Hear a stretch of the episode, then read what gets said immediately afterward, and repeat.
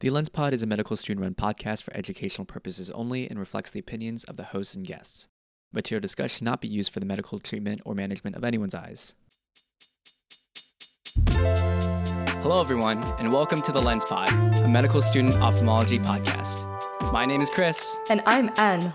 and we are your medical student hosts for this episode. In this episode, we speak with Dr. Jimmy Hu to learn about what medical students should know before their first cornea clinic and OR. Dr. Hu attended medical school at Albert Einstein College of Medicine, where he continued on to complete his ophthalmology residency at the Montefiore Medical Center. After a brief stint in Baltimore to complete his cornea, external diseases, and refractive surgery fellowship at Johns Hopkins, he is currently back in New York City as a private practice cornea specialist and part time faculty at the New York Eye and Ear Infirmary. Welcome to our podcast, Dr. Hu. Thank you for having me. Before we start, we like to get to know our guests a bit better through a quick icebreaker. Is there anything you've read or watched or listened to or did lately that you really enjoyed and would recommend to our listeners? Over the course of 2020, one of my side projects was to get into hydroponic gardening, and this largely came about because I've always been into houseplants and I've had a collection. And living in New York City, where I have an apartment that does not have a balcony or any outdoor space, I wanted to have some kind of source of fresh herbs since we were all locked up in quarantine and everyone was cooking at home. I ended up building myself my own hydroponic garden, and this came about from me going down a Reddit rabbit hole and um, doing this whole ridiculous uh, DIY setup, going to Target, getting like some $4 storage container, a plastic cutter, some foam net pots, and some cuttings of herbs and seeds from one of my friends, and planting it. So now I've got my own home hydroponic garden that I use for a source of basil and rosemary. That's amazing. Sounds delicious. That's great. Um, our next question is actually Do you have any books or podcast or media recommendations for medical students interested in ophthalmology? I'd say if you were to pick any one resource, or if you were to pick at least one resource to start off with, I would probably recommend the Tim Root website, uh, timroot.com. Um, I especially do recommend his tutorial video about how a slit lamp works and how to use it and the different ways a slit lamp can be used. In general, ophthalmology, similar to radiology in that regard, um, 90% of your diagnosis and getting to your answer is based off of the physical exam and what you see. So, the most important thing is to be able to learn how to use the tools and equipment in order to see all the things that we see in ophthalmology and arrive at the medical conclusions that we get to. So, moving on to our introduction to the field of cornea, can we start by just asking broadly what is the cornea subspecialty and what makes it unique?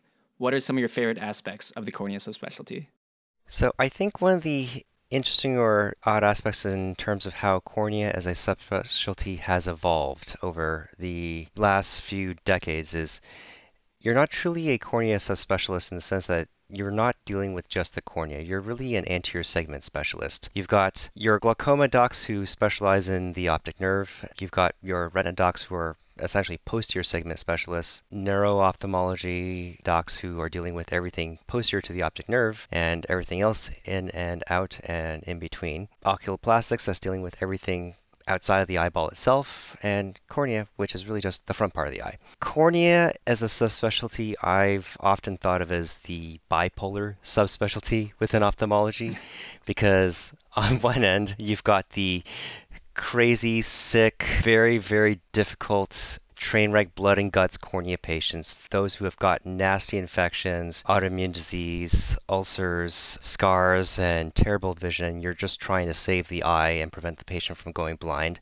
And then on the other end, you've got your young, sexy, high expectations, refractive patients who just really want to see as best as possible. Some of them may be athletes, some of them may be actors and actresses, some of them are very overly obsessed with appearances and want to be glasses free no matter what.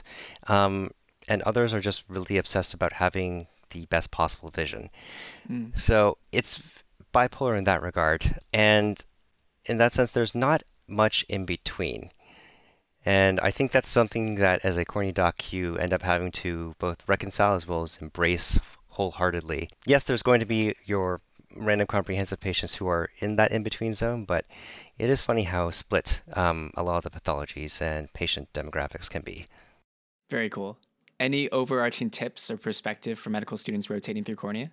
I think in general, as an attending, I don't expect med students to know anything about cornea as a whole or to be able to make a diagnosis.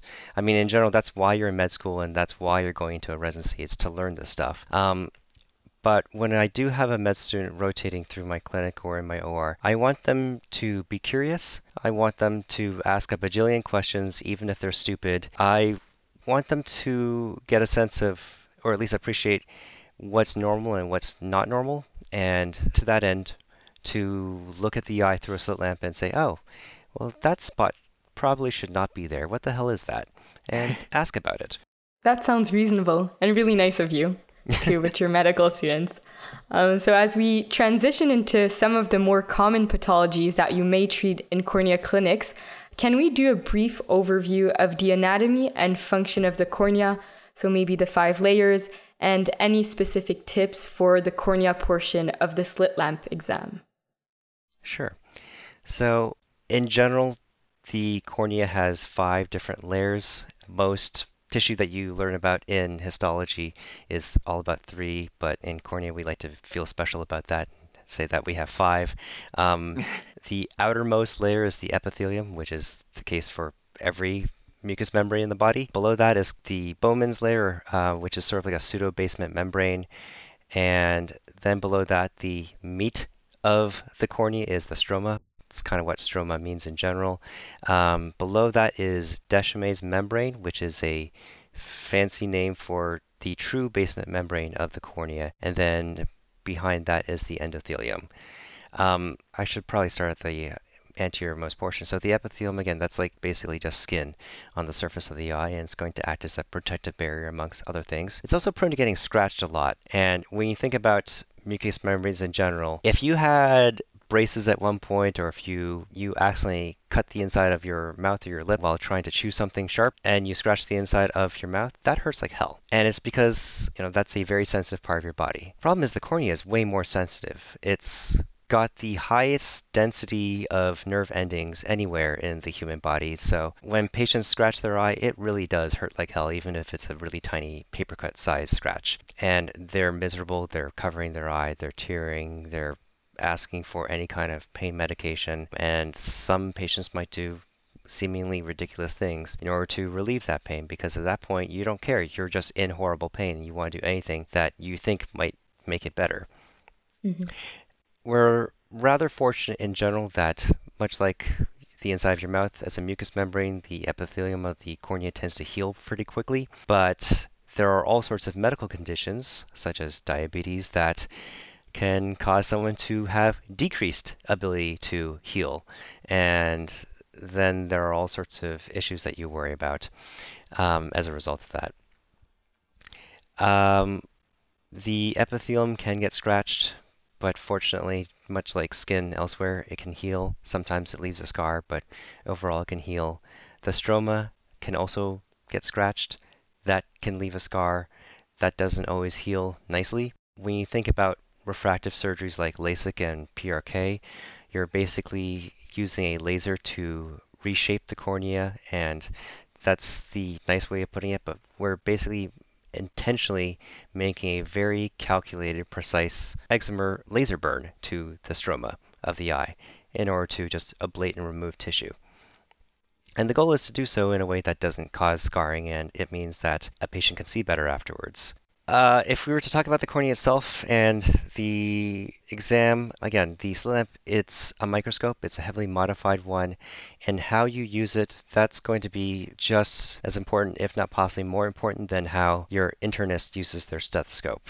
So much of ophthalmology is based off your physical exam, and you can make all sorts of crazy conjectures about a patient based off of what you see on their eyeball um, underneath the microscope. Um, again, this is another tangent here, but if you ever look up the history behind Sir Arthur Conan Doyle's character Sherlock Holmes, um, that was written about Arthur Conan Doyle's time as a medical student. Um, and he wrote the books as an ophthalmologist later on in life, uh, largely about his experience shadowing um, a Dr. Joseph Bell, who was a general surgeon, um, on the medical wards. And that became the basis for the Holmes character because he would make all sorts of crazy deductions about patients based off of the physical exam. Very cool. Thanks for going so- into some of the detail about uh, the importance of the physical exam when working up a patient. But yeah. there's also a lot of different tools available to the cornea mm-hmm. specialist to work up certain diseases. Uh, can you talk about some of the unique imaging uh, options or tests that a medical student might encounter in cornea clinic for the first time? Absolutely. So I think the most basic thing that you're going to come across is um, we as ophthalmologists use eye drops a lot for diagnostic reasons, for therapeutic reasons, for anesthetic reasons. They are our tools for every single um, aspect of our practice. And most of the diagnostic implements that you'll come across involve some sort of eye drop or um, dye. The main one is fluorescein, which is a vegetable dye. It's I found out recently it's the same dye that's found in uh, neon yellow Bic highlighters. Oh. Um, so if you're ever out of drops, you can just you know hit them with the highlighter. Yeah, not the most reassuring thing to a patient when you're like there with a white coat holding up a highlighter, but yeah, it, it is oddly enough the exact same um, dye that's used, mm. uh, and it fluoresces under a cobalt blue light filter. The nice thing about this dye is that it can uh, form a meniscus with your tears and that's the basis by which glaucoma docs will apply and check pressure on someone's eye. Another aspect of this dye is that it's going to highlight any cuts, scrapes, areas of dryness, and um, you can look at pictures of dry eyes, of corneal ulcers, of um, leaks from wounds, and it's going to really highlight a lot of that pathology. No pun intended there. but it's not the only dye that cornea docs use it's the most common dye that ophthalmologists as a whole use because it's so very versatile and useful in that regard. Um, but the two others that are commonly used by cornea docs specifically are lissamine green and rose bengal, and they have very similar effects. The backstory is that Rose Bengal is a little bit older. In some places, it can be a little bit cheaper, but it's also more irritating to the eye. Um, whereas Lissamine Green is a little bit gentler, but depending on the situation, it doesn't always highlight things quite as well.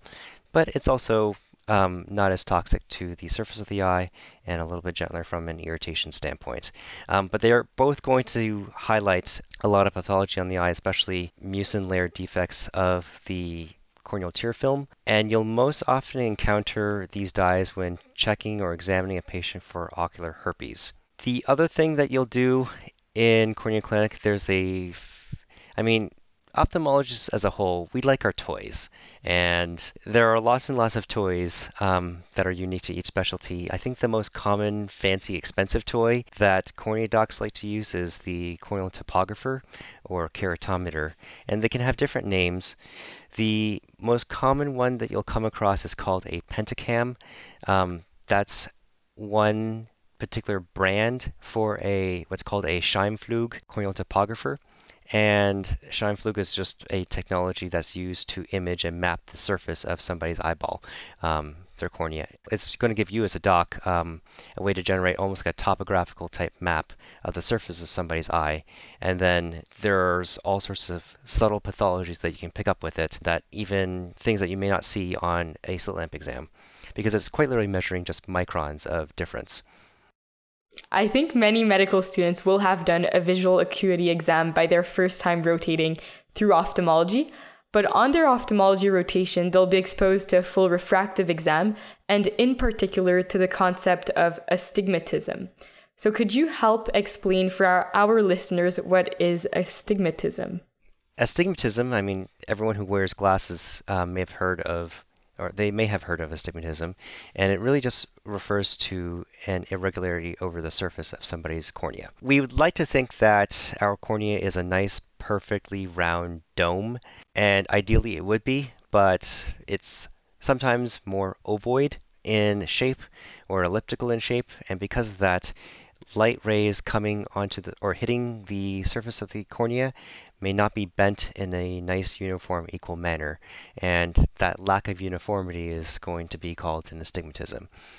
Um, because of that you can grossly divide them up into two broad categories. There's regular astigmatism um, which is common and uh, easily corrected with glasses or soft contact lenses and then there's irregular astigmatism, which you know a normal healthy person isn't going to come across, fortunately, too often.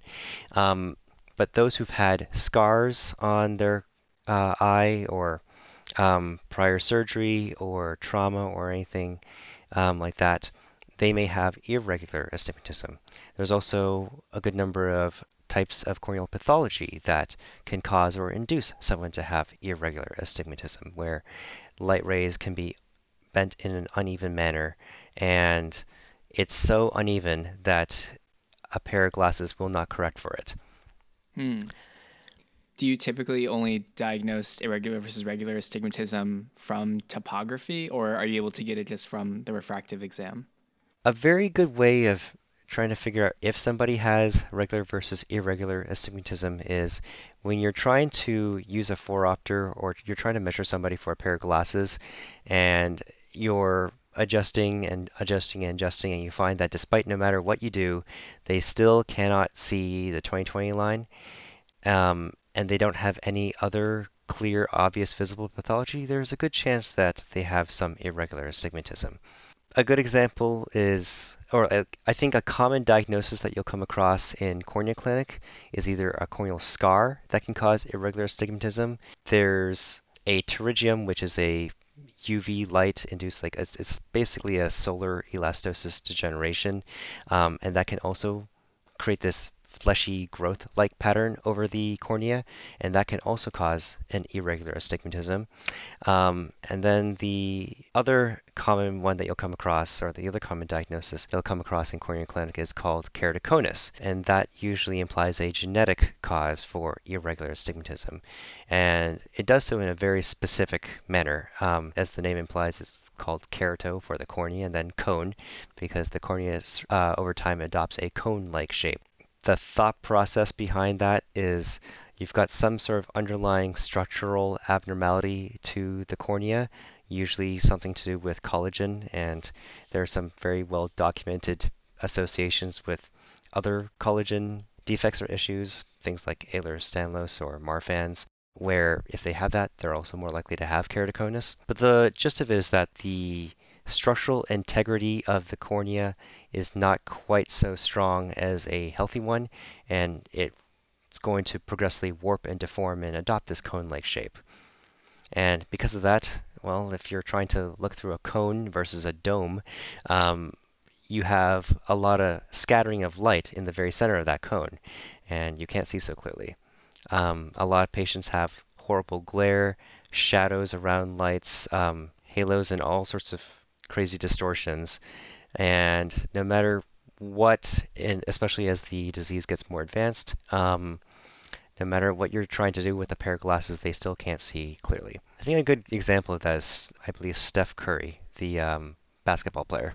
Oh, he's keratoconus. Oh, yeah, he's probably one of the better examples of it. And so, because of that, they end up wearing these very special, uh, hard plastic contact lenses that are custom fit for everybody's eye. Um, I guess sh um, I should mention that uh, since we're talking about refractive exams, uh, one important thing that you can use, or one important thing that you can say to impress your cornea attending when rotating through cornea clinic, is that any patient who's considering any kind of refractive laser vision correction, like uh, LASIK, PRK, or um, I guess the newer technology is called SMILE, um, as a physician, you have to make sure that they don't have irregular astigmatism because the concern is if you were to do any kind of surgery on someone with irregular astigmatism, um, those surgeries are all done assuming someone has regular astigmatism. And as a physician, you're trying to be absolutely sure that they don't have irregular astigmatism. You'll often do a corneal topography measurement, such as with the pentacam, to rule that out, even very, very subtle cases, because in general, if you were to do something, then that irregular astigmatism would become worse. Mm. And that's what we call a corneal ectasia, where there's destabilization, irregularity, and progressive warpage of the cornea. Keratoconus is actually a type of corneal ectasia, but it's a genetic cause, whereas there's surgically induced causes of corneal ectasia as well. Uh, LASIK being a good example. Gotcha. You mentioned that corneal ulcer was also a potential cause of astigmatism. Uh, so, moving on to our next topic, as a former contact lens wearer who was not necessarily the best at taking out my contacts before napping, uh, can you help guide me and our listeners through your workup of corneal ulcers and why they are so important to identify and pre- prevent? Mm, I think I did just cringe a little when you said that you used to sleep in your contacts. Um, Please say I, I can still become an ophthalmologist. yeah. yeah. Well, I think in general, I mean, every doctor, no matter what specialty, they'll find that their little habits or the things that they worry about tend to be affected by um, small, mild cases of PTSD, where you have or you come across a patient with like a very sad story or a bad outcome or a mistake um, on their end or uh, even something iatrogenic or uh, something that they've encountered through the medical system and you do everything that you can in order to prevent something like that uh, uh, from happening in somebody else. And I think because of that, I've got terrible bias as a cornea doc because I've seen so many contact lens related issues, anywhere from mild scratches or scars on somebody's eye, all the way down to quite literally somebody losing their eye over mm. um, an infection that they got from wearing improperly fitted contact lenses or sleeping in their contact lenses. Um, I've seen both, unfortunately. Um, actually, in a bit of a tangent, one of the photos that I sent you was a lady who literally lost, eventually lost her eye, but that's what it looked like when she first came into the ER. Um, there was a fluorescein stain, um, a bright yellow that you see, um, and the patient's eye being propped open. You see there's this cosmetic contact lens, and underneath is like this giant ball of like yellowish white because it's fluorescein um, the yellow dye there pooling and mixing together with pus. Oh, no! oh wow. Yeah. Those will be in our show notes for our listeners if you want to see. Sure. Um, but yes, so ulcers by definition are infections of the cornea, and they are sometimes quite nasty, and they can cause somebody to permanently lose vision or the eye. Um, the best case scenario in is that they have a mild scar that doesn't significantly affect their vision, and then there's a whole spectrum of what can happen in terms of sequelae. Um, it is a good question to ask your attending in terms of um, what are the consequences or sequelae of a corneal ulcer versus just a corneal abrasion. And invariably, every cornea doc is going to pause, look up at the ceiling, sigh wistfully and then think about some of their worst cases that they've come across. Oh, no. um, and then even when you're rotating through the clinic, you might come across a corneal ulcer, especially at an academic training institution. Um, the resident clinic will often see a lot of those. Um, but as the name implies, they're an infection there's always going to be an infiltrate. There's usually something fluffy white on exam. That's going to be a combination of melting corneal stroma that's all swollen edematous since we're docs, we should use the fancy terms. So it's going to be edematous. It might be a little translucent gray from the stromal collagen network being destabilized and uh, degenerating. It's going to light up with that fluorescein stain, that yellow dye that every ophthalmologist loves to use, and it's going to glow under the blue light filter that you use there too. In general, since it is an infection, your goal is to first culture that ulcer. And there are a few exceptions to when you don't culture the ulcer, but most time you do, and that's another good question to ask your cornea doc when and when not to. But in general, everyone's going to culture it, and then what you'll see ophthalmologists do that it seems like no other branch of medicine will do is we will plate those cultures ourselves. Whoa. We will quite literally take the swab stick and get out the petri dishes and swab it ourselves. And the rationale behind that is well, this is not like a blood sample. It's not like you can get a huge amount of sample to try and grow something. Your diagnostic yield from trying to swab and get a culture of a corneal ulcer is very low because the amount of material that you get is so very low as well. So because of that, you don't want to lose material in trying to stick it into a test tube and send it off to a lab somewhere. You're going to plate that yourself Mm-hmm. and get the most sample that you possibly can. And even then, some, uh, something may not grow. And then you treat empirically. Yeah, and then everyone's going to start with empiric treatment using some sort of broad spectrum antibiotic. Um, the really nasty uh, cases you'll often come across will involve treating with fortified, specially compounded vancomycin and either tobramycin or gentamicin eye drops for gram positive and gram negative coverage. Um, in milder cases, then you might use a broad spectrum fluoroquinolone like moxifloxacin. Uh, the brand name is Vigamox. Mhm. Um, but dosing is going to be different. Usually, those eye drops, th- you're telling the patient to use them every hour or every two hours, or sometimes even every half an hour.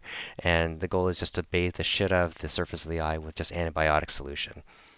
Gotcha. I just want to make sure we covered it. The difference between a corneal abrasion and a corneal ulcer is the thickness involved. No, it's actually whether there's a true infection or not. Um, Mm. And it's funny because I had this conversation with the resident earlier today. A corneal abrasion, it's really just someone scratching the surface of their eye. Um, epithelium is, there's going to be a break in epithelium, so you'll see an epithelial defect that will light up with the fluorescein stain. And um, sometimes stroma may be involved or cut as well, but there's no infection there. And I feel like as a whole, medicine is very judicious about antibiotic stewardship, but ophthalmologists are not paradoxically. We tend to want to give every patient some kind of antibiotic eye drop.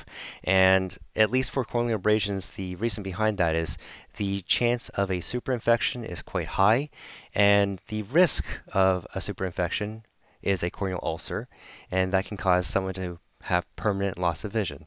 So you're going to give them some kind of antibiotic eye drop, largely for prophylactic reasons um, to reduce your chance of a superinfection or um, an opportunistic infection now that epithelium has been violated, um, while the cornea itself is healing and re-epithelializing by its own mechanisms. Gotcha. Thank you. So moving on to from the clinic to the cornea OR, what are some of the most common surgeries that you perform as a cornea surgeon? So, myself as a corneal surgeon, again, it's a very bipolar specialty. I perform corneal transplant surgeries, like, um, and they have different names depending on the technique as well as how much cornea you're transplanting. Um, and then I also do refractive surgeries. Um, that involves things like LASIK, PRK, SMILE, and then something called ICLs, uh, which are intracolumnar lens implants, and that's kind of like a heavily modified. It's often uh, described as a contact lens with somebody's glasses prescription in it placed inside the eye, but that's not quite the best description. It's more like a lens prosthesis that goes inside somebody eye, somebody's eyeball, and it sits on front or in front of their natural lens. Gotcha. So, since our audience are mostly medical students in academic centers, um, I think we, we can focus more on some of the more cornea transplant surgical options. So, first, why might a patient need a corneal transplant? And then, what are the surgical options for them?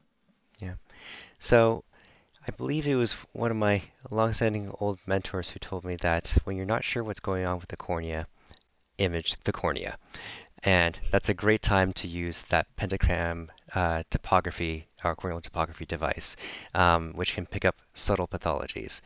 Um, I think in general, the two most common corneal diseases that someone might need a transplant in a non-urgent or emergent setting uh, would be either keratoconus or Fuchs corneal dystrophy, which is um, the name is called Fuchs corneal endothelial dystrophy, and uh, by that definition, you can understand the problem with the eye is the endothelium.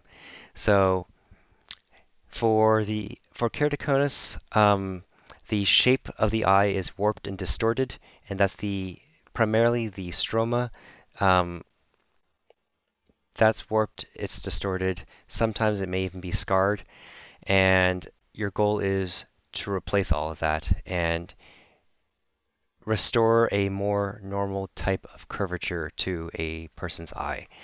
And that's going to involve either a full thickness corneal transplant, which is called a penetrating keratoplasty, or a DALK, which stands for deep anterior lamellar keratoplasty, at which point you're replacing the entire front portion of the cornea, the epithelium, the uh, Bowman's layer, then the stroma, and the only thing that you're leaving intact of the patient is maybe a little bit of posterior stroma as well as Descemet's membrane and the endothelium because for the patient, the host, that's normal. DALK is the newer variant of PK as a surgery as a whole, and it's because now the goal for ophthalmologists is to replace only a portion of the cornea.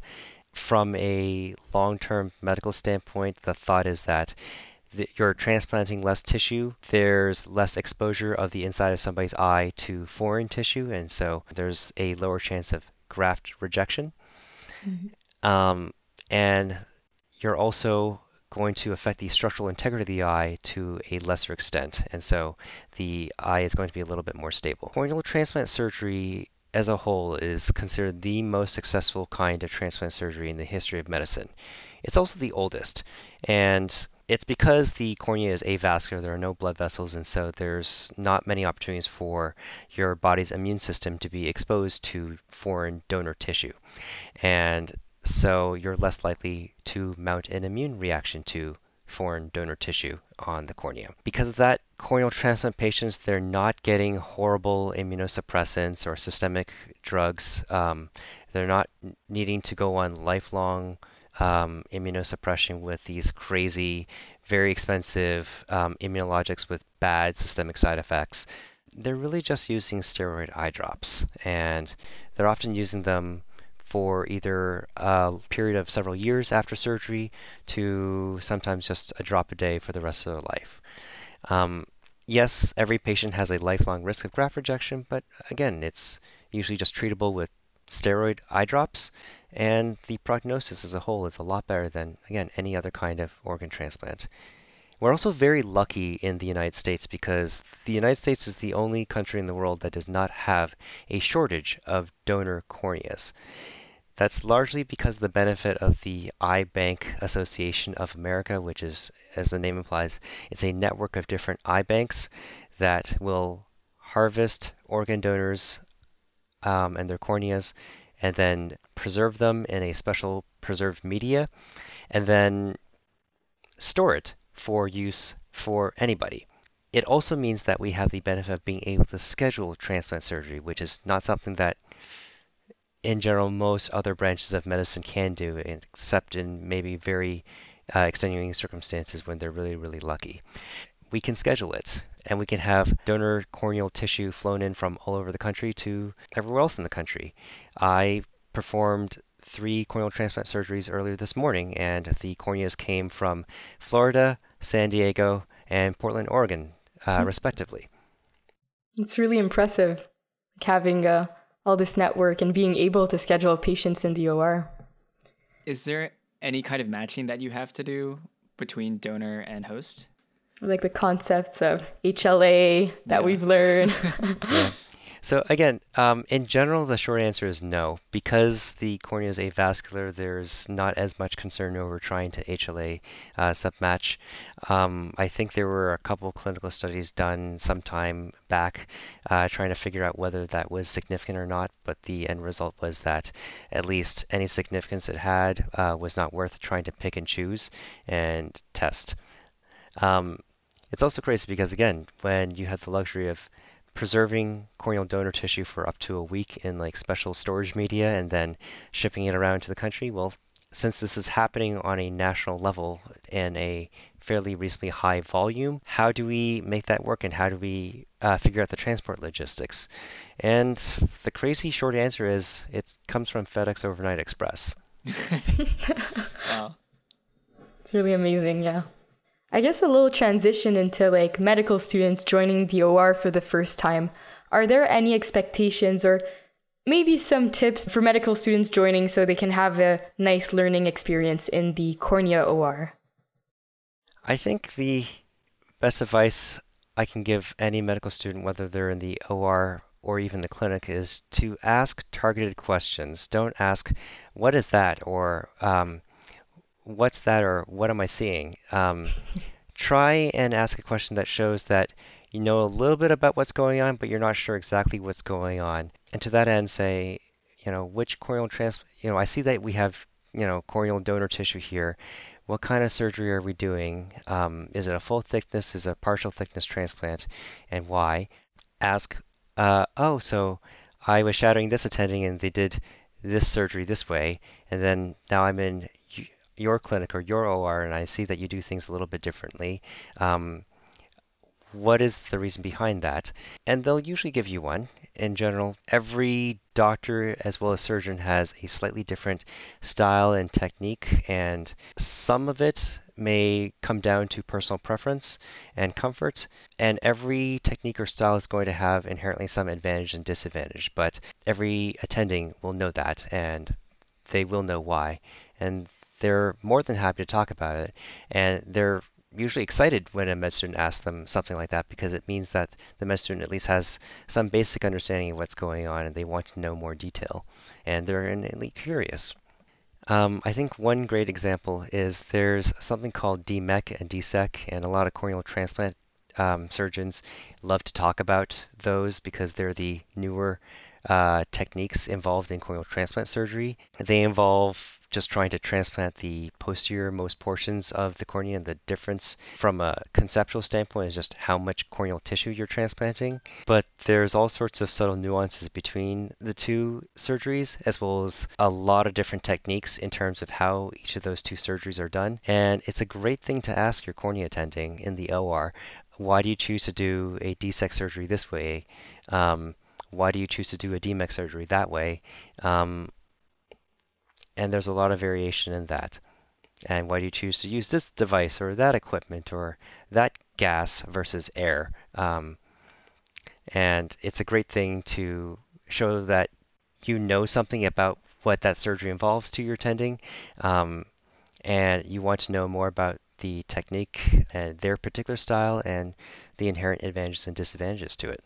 Uh, and for our listeners, uh, DMEK is uh, Descemet's membranes endothelial keratoplasty, and DSEK is Descemet's stripping endothelial keratoplasty. And just to summarize the different types of corneal transplant surgeries, it was um, PKP for the full thickness. DALK is the front, the anterior portion. Um, it's like the anterior 90% thickness. Yes. And DMEK mm-hmm. and DSEK are the back parts of it. Is that correct, mm-hmm. Dr. Hu?